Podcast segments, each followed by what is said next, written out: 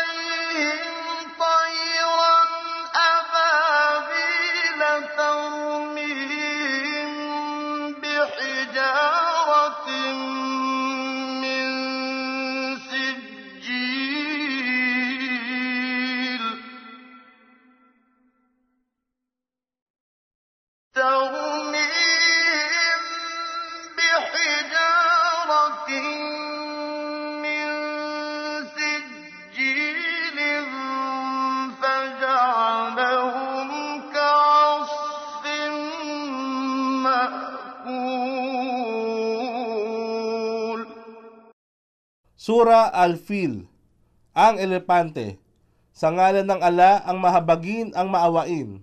Hindi mo ba napagmasdan kung paano pinakitunguhan ng iyong Panginoon ang mga hukbong may kasamang elepante?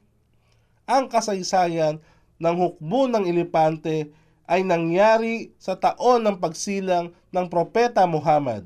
Si Abraham al-Ashram ay gobernador ng Yemen na nasa ilalim ng kapangyarihan ng hari ng Ethiopia.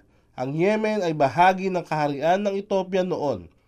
Siya, Abraha, ay nagbalak na magtayo ng tahanan sa Sanaa, ang kabisera ng Yemen, tulad ng Kaba sa Maka, upang anyayahan ang mga Arabo na magsagawa ng Hajj sa Sanaa kaysa Kaba al-Bait al-Haram sa Maka na may layuning ibahin ang pagpapalitan ng kalakalan patungong Yemen.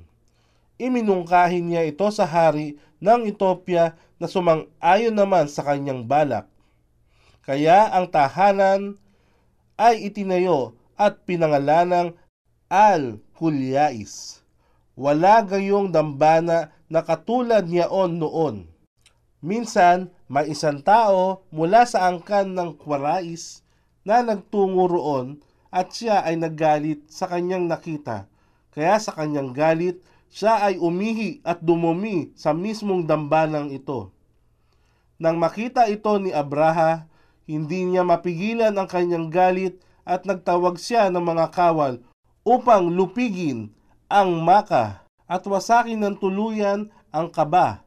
Sa kanyang kawal, sila ay mayroong labing tatlong elepante at kabilang na rito ang pinakamalaking elepante na kung tawagin ay Mamud. Kaya sila ay nagpatuloy patungo sa Maka. Walang sino mang umarang na hindi pinapatay. Nang makarating sila sa karatig pook ng Maka, sila ay nagkaroon ng kasunduan sa pagitan ni Abraha al-Asram at pinuno ng Quraish Abdul Mutalib bin Hashim, ang lolo ni Propeta Muhammad, na pagkasunduan na lahat ng kamelyo ni Abdul Mutalib ay ibabalik ni Abraha at pagkatapos magpapasya si Abraha kung ano ang gagawin niya tungkol sa kaba.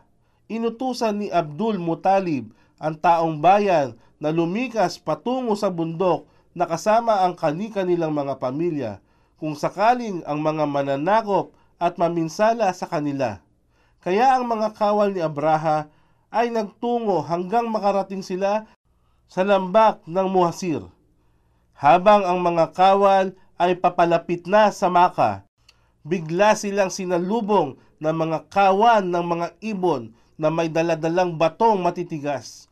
Bawat batong tumatama sa katawan ng mga kawal ni Abraha ay nakamamatay, kaya sila ay napuksang lahat. Tumakas si Abraha habang ang laman ng kanyang katawan ay pumuputok dahil sa paghagis ng bato ng mga ibon. Siya ay namatay habang patungo pabalik sa Yemen. Ito ang isang tagumpay na ipinagkaloob ng ala sa mamamayan ng Maka. At ito ang pangangalagang ginawa niya para sa kanyang banal na tahanan sa Maka. Tafsir Ibn Kathir, pahina 851, volume 10. Hindi ba niya ginawang bigo ang kanilang masamang tangka upang wasakin ang kaba na naging sanhi ng kanilang pagpanaw? At siya ay nagpadala ng mga kawan ng ibon laban sa kanila, na nagpupuko sa kanila ng bato, si Jill, yari sa pinatigas na luad, at sila ay nagmistulang sinalantang mga tuyong dayami.